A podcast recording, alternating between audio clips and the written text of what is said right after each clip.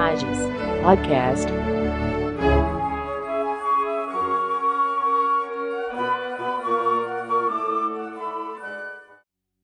Hoje teremos a oportunidade de conversar com o colega juiz federal Daniel Raupi, titular da primeira vara federal de Laguna, que recentemente defendeu dissertação de mestrado junto à Univale, logrando aprovação com distinção e louvor, tendo por tema o direito ao meio ambiente ecologicamente equilibrado e a possibilidade de ocupação da zona costeira mediante desenvolvimento sustentável.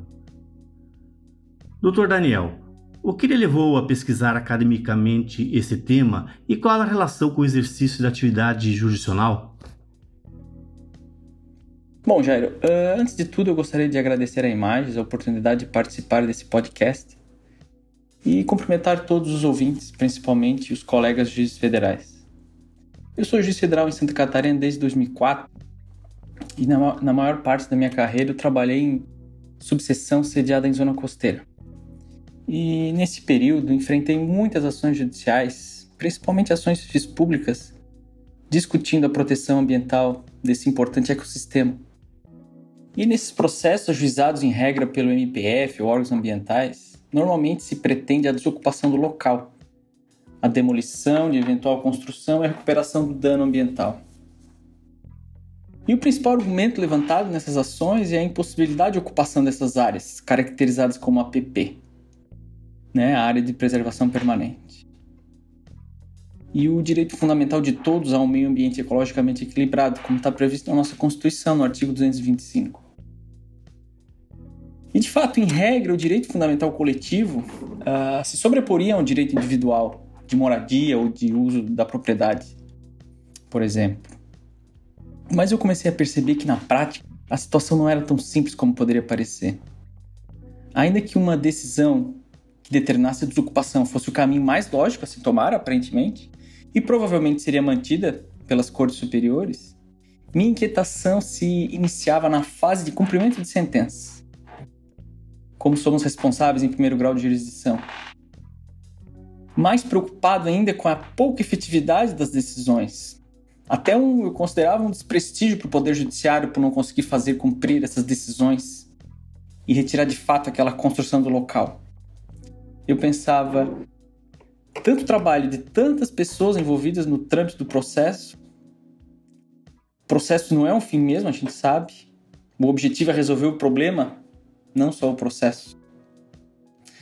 E também a perplexidade dessas pessoas, né? A gente costuma ouvir por que comigo e não com o vizinho? Ah, como pode um lote em uma praia urbanizada, ah, um vizinho à direita, um vizinho à esquerda, eu não posso construir no meu lote? Os resorts, costumamos ouvir, o que, que acontece com os resorts? Algumas praias totalmente já ah, com a zona costeira ocupada. Ou mesmo uma casa construída há décadas às vezes até antes mesmo da Constituição Federal, com, às vezes com autorização de ocupação da União, e agora se objeto, objeto de pedir demolição. Uh, então, uh, passar uma tarde inteira também, os colegas devem já ter passado por isso, quem atua em, em jurisdição ambiental em zona costeira, passar uma tarde inteira em audiência fazendo aquele pescador com um rancho, uma casa na frente do mar, ou uma casa de veraneio, fazendo uma, uma transação ou tentando a desocupação e, e a recuperação do meio ambiente local e de repente consegue isso e de repente aparece um arranha-céu no mesmo local com todas as autorizações ambientais. Então isso, enfim, isso sempre me inquietou, né? Essa falta de pacificação social dessa questão e o sentimento de que poderia não estar fazendo meu trabalho da melhor forma. Eu vou te dar dois exemplos que eu enfrentei.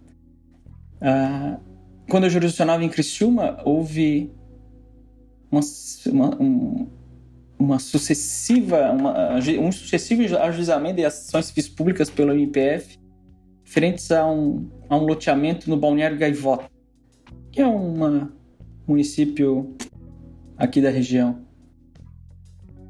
Uh, eram residências construídas em cima das dunas frontais mesmo. Uh, como eram várias ACPs, eu resolvi fazer uma inspeção judicial e percebi que o problema era bem maior. Era uma questão de. Eram pessoas muito carentes, pessoas uh, que não tinham onde ir, para onde ir. E agora, por outro lado, o impacto ao meio ambiente era muito mais grave, porque eram casas construídas de qualquer forma, sem saneamento, lixo em cima da, da areia, criação de animais, galinha, suíno. Uh, então eu comecei a perceber ali um conflito entre o direito individual à moradia e o direito coletivo à proteção ambiental. E eu comecei a pensar, será que esse direito à proteção ambiental deve sempre prevalecer? Será que há alguma situação em que pode ceder frente a outro direito? Afinal, dava muito menos trabalho como juiz eu simplesmente mandar demolir, demolir essas, essas construções. Mas para onde as pessoas iriam? Iriam? Resolveria o processo? Mas resolveria também o problema? E isso deu origem, essa minha inquietação deu origem a um artigo publicado em 2008 no curso modular de Direito Administrativo organizado pela Imagens. Tentava buscar algumas teorias para resolver essa questão. Outro exemplo também, ilustrativo, foram quiosques no Balneário Rincão, também próximo a Criciúma. Eram quatro ou cinco quiosques uh, em cima das dunas frontais, construídos sem autorização da União, e mas que eram usados como ponto de lazer no, no balneário. Uh, também com bastante impacto ambiental, porque eram estabelecimentos comerciais e, e durante o verão eram muito frequentados. Enfim, transitou em julgado a decisão para retirada desses lugares, desses locais. conseguimos o cumprimento, aí sim, em parceria com a prefeitura.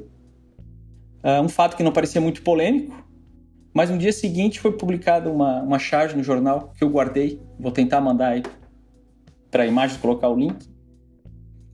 Mas que a charge dizia assim: uh, e no rincão? Aí o, a população, um popular perguntando, a autoridade, que seria o juiz, Ô autoridade, para que tirar os quiosques da praia? Nós faremos o que no verão? E o ju juiz, uma figura aqui de preto e com a pastinha na mão, respondendo: Vocês eu não sei. Eu vou para Jurerê, Camboriú, Itapema, Búzios, Angra. Assim, é bem humorada, mas reflete bem a, a perplexidade da população quanto a essa questão. Então, para resumir, minha pesquisa de mestrado focou nesse problema e na possibilidade ou não de ocupação da zona costeira mediante desenvolvimento sustentável. E sobre a polêmica revogação da resolução número 303 de 2002 pelo CONAMA, ato esse que inclusive restou suspenso por decisão monocrática da ministra Rosa do Supremo Tribunal Federal. Qual a sua opinião? Bom, antes de tudo, é equivocado afirmar que foi eliminada a proteção ambiental da zona costeira com a revogação da resolução, por dois motivos. Primeiro, porque a proteção ambiental não se dá apenas através da criação de APP, mas também pela criação de unidades de conservação da natureza, muitas em zona costeira, e pela Lei de Proteção da Mata Atlântica, por exemplo. As APPs são, na verdade, uma das espécies de espaços territoriais especialmente protegidos. E, com exceção das unidades de conservação de proteção integral, onde se admite apenas o uso indireto dos recursos naturais, nos demais casos a utilização pode ser feita desde que não comprometa a integridade dos recursos naturais daquele local. O próprio artigo 225, parágrafo 4 da Constituição, considera a zona costeira, que considera a zona costeira patrimônio nacional, estabelece que sua, abre aspas, sua utilização far-se-á na forma da lei, dentro de condições que assegurem a preservação do meio ambiente, inclusive quanto ao uso dos recursos naturais. Fecha aspas. Então prevê a utilização desde que haja a preservação do meio ambiente. O segundo motivo é que permanece em vigor o Código Florestal, a Lei 12.651-2012, norma posterior e hierarquicamente superior à resolução. O código define o que é restinga, usa um critério geomorfológico, basicamente exigindo a presença em espaço próximo à costa de um depósito arenoso com cobertura vegetal específica. Mas para caracterizar como área de preservação permanente, não basta que o local seja restinga, é necessário que haja função fixadora de dunas ou estabilizadora de mangues. Então a pergunta que é feita: o que deve ter essa função, a restinga ou a vegetação que a cobre? Uh, para o Código Florestal revogado, a, né, o Código Florestal anterior, a proteção incidia sobre as florestas e demais formas de vegetação natural situadas nas restingas. O código atual repetiu a redação, porém sem a preposição e, em, sem a preposição em, o que leva a crer que a proteção é sobre a própria restinga e não sobre a vegetação nela situada. A vegetação tem sua proteção e utilização regulada pela Lei da Mata Atlântica, a Lei 11.428 de 2006. Em resumo, o Código Florestal em vigor utiliza um critério geológico para a definição de restinga e somente a restinga com fixação de, de dunas com a função de fixação de dunas ou estabilizadora de mangues é que pode ser considerada PP.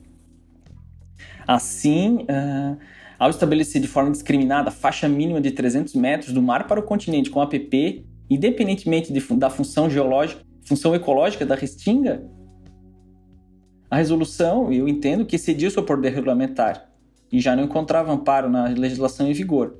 Nesse sentido, inclusive, é a opinião do professor Eds Milaré.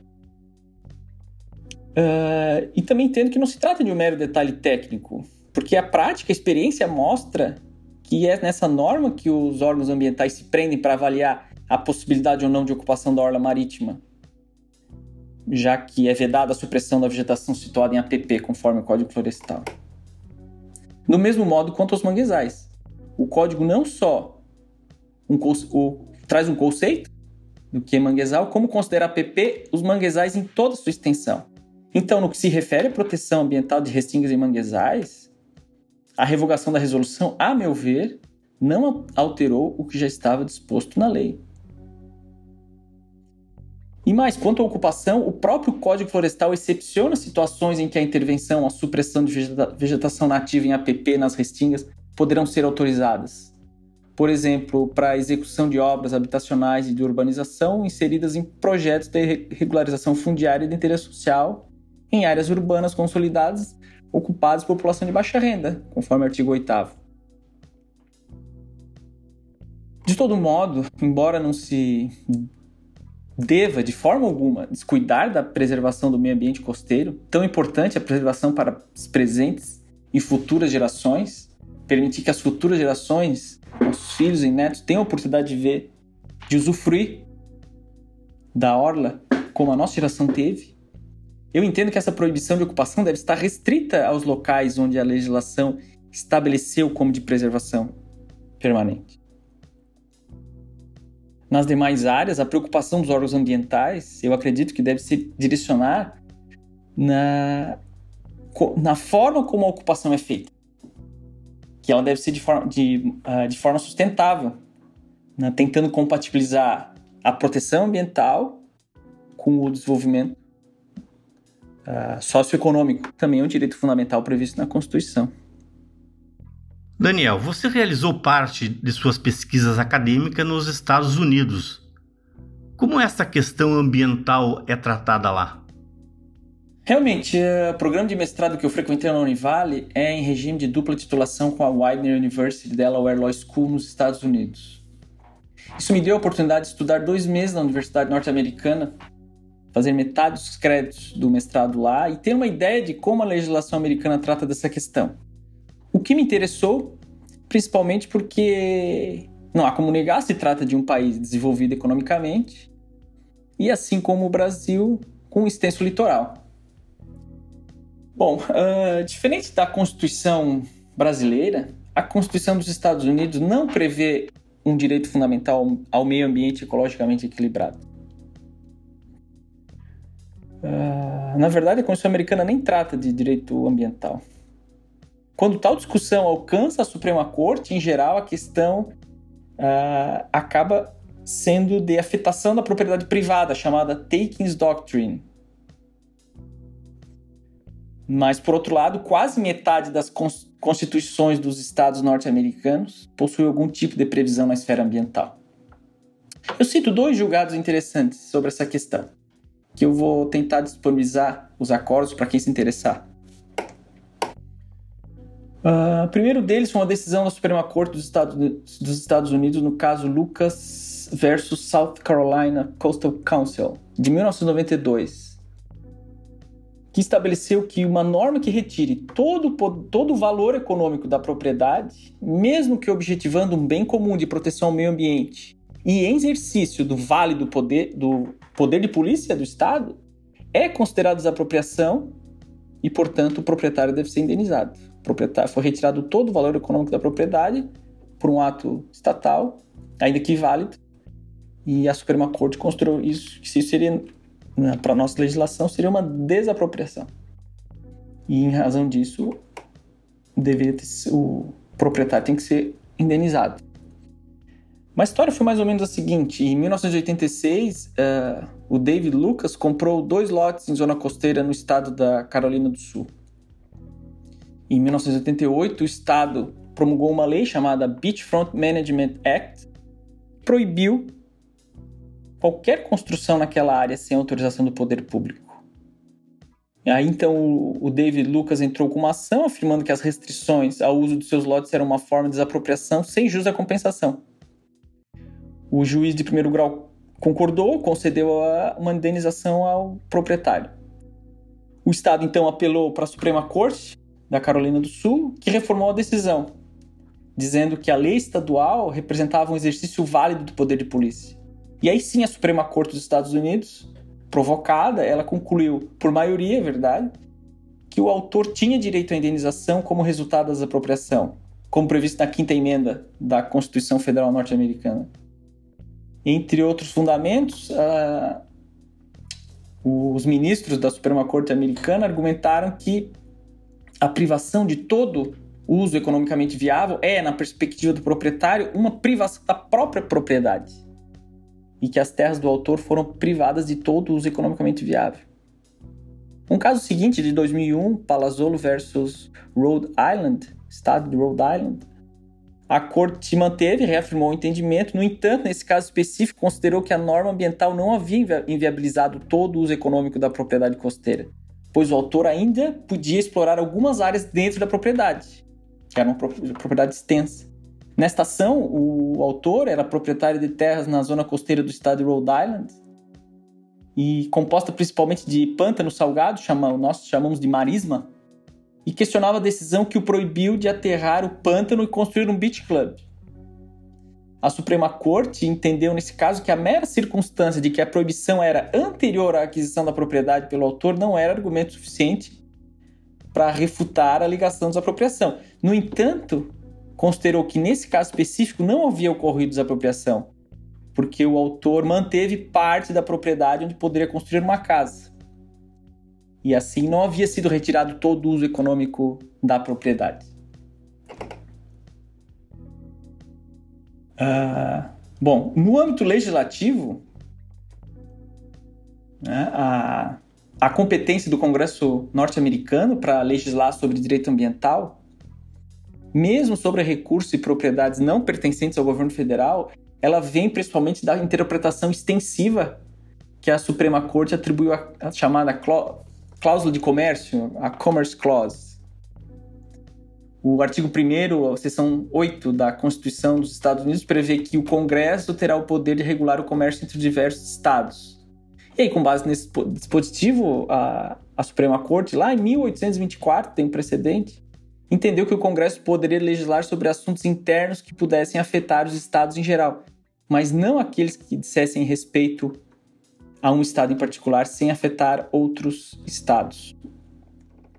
E aí, então, exercendo essa atribuição, o Congresso norte-americano aprovou em 1972 a Lei de Gestão da Zona Costeira, a Coastal Zone Management Act, também chamada de CZMA, que trata de regras gerais sobre o desenvolvimento da zona costeira no país. Curiosamente, a escolha da palavra gerenciamento pelo legislador brasileiro para designar a gestão da zona costeira como nosso plano eh, de gerenciamento, nossos planos de, de gerenciamento costeiro, foi inspirada no termo management da lei federal norte-americana. Bom, o, então o Congresso norte-americano tra trata de normas gerais. O detalhamento da ocupação fica a cargo dos planos estaduais de gerenciamento costeiro. Esse sim dispõe em regra de um sistema de licenças para controlar o desenvolvimento dessas áreas. E o estado de Delaware, onde eu estudei, que é chamado de First State, porque foi o primeiro a ratificar a Constituição norte-americana, ele também foi o primeiro a, a criar, em 1971, antes mesmo então da CZMA, uma lei regulamentando o uso da terra em zona costeira, chamada Coastal Zone Act, visando então a conter o rápido desenvolvimento industrial nessas áreas. A lei proibiu a instalação de atividades da indústria pesada que não estivesse em operação na época da edição da lei, mas permitiu outras atividades industriais mediante licença. O que é impensável para nós, né? A gente, a gente é, discute aqui ocupação residencial, talvez até pequenos comércios, mas industrial é impensável. Mas essa lei não tratava de ocupação residencial e, e comercial. E aí, em 1972, o estado de Delaware promulgou a Lei de Proteção ou a Lei de Preservação da Praia, chamada Beach Preservation Act. Essa sim, nessa, a, nessa lei as praias foram declaradas recursos naturais importantes para o lazer e proteção das pessoas e propriedades contra tempestades, assim como recurso econômico importante para a população. Então, para o desenvolvimento e ocupação da área definida como praia, a lei estabeleceu uma linha de construção chamada building line, isto é, um traçado paralelo à costa, onde é proibido qualquer tipo de construção sem prévia licença do poder público. Essa linha ela varia de acordo com a região e com as características locais e está prevista em mapas elaborados pelo departamento, por um departamento estadual responsável por essas, por essas licenças, que deve respeitar, deveria respeitar as estruturas já existentes local na época da edição da lei. Então, para conceder, conceder essa autorização, o Estado exige que a obra esteja em conformidade com os regulamentos de proteção e uso dessas áreas, os quais visam a preservação das praias e das dunas e a proteção das construções contra intempéries. É interessante também que o Estado fornece guias de boas práticas de construção, que levam em consideração as características desses locais. Eles disponibilizam, por exemplo, um manual de construção costeira que descreve princípios, práticas e plane... boas práticas de planejamento, localização, projeto, construção e manutenção de residência na orla marítima. Assim, dá, dá para perceber uma preocupação de, juntamente com a preservação dos ecossistemas locais, não retirar completamente a possibilidade de ocupação dessas áreas, desde que as construções sejam acompanhadas de propósitos sustentáveis, chamados green building. E uma preocupação importante deles também, seguras contra desastres naturais, condições que devem ser analisadas previamente pelo poder público. Enfim, fazendo um link com o que eu falei anteriormente, a ideia dos norte-americanos de se proibirem empreendimentos altamente poluidores, como indústrias, porém autorizar, mediante condicionantes e compensações, o uso residencial em zona costeira, me pareceu um caminho, uh, caminhar no sentido de proteção ambiental mais efetiva, já que a energia, os recursos gastos pelos, pelos órgãos públicos seriam direcionados à proibição de ocupação onde de fato a legislação ah, considera de proteção permanente. Né? Trazendo essa questão para a legislação brasileira. E, por outro lado, concluindo-se que inevitável ocupação da orla nos locais não caracterizados como APP, já que o ser humano é, de fato, naturalmente atraído para, por, para se fixar próximo ao mar, por diversas razões, né? seja para lazer, moradia, ou mesmo porque a ocupação do território brasileiro teve início pelo litoral. É, me parece preferível que se faça com construções sustentáveis e, e nessa ideia de traçados, nesses né, building lines variáveis, conforme as características locais e não uma proibição indiscriminada, cuja fiscalização na prática a gente percebe que se mostra inviável. Realmente trata-se de um tema altamente instigante. Em nome da Imagens, Quero agradecer imensamente ao colega Daniel por essa excelente contribuição ao podcast da Imagens. Muito obrigado.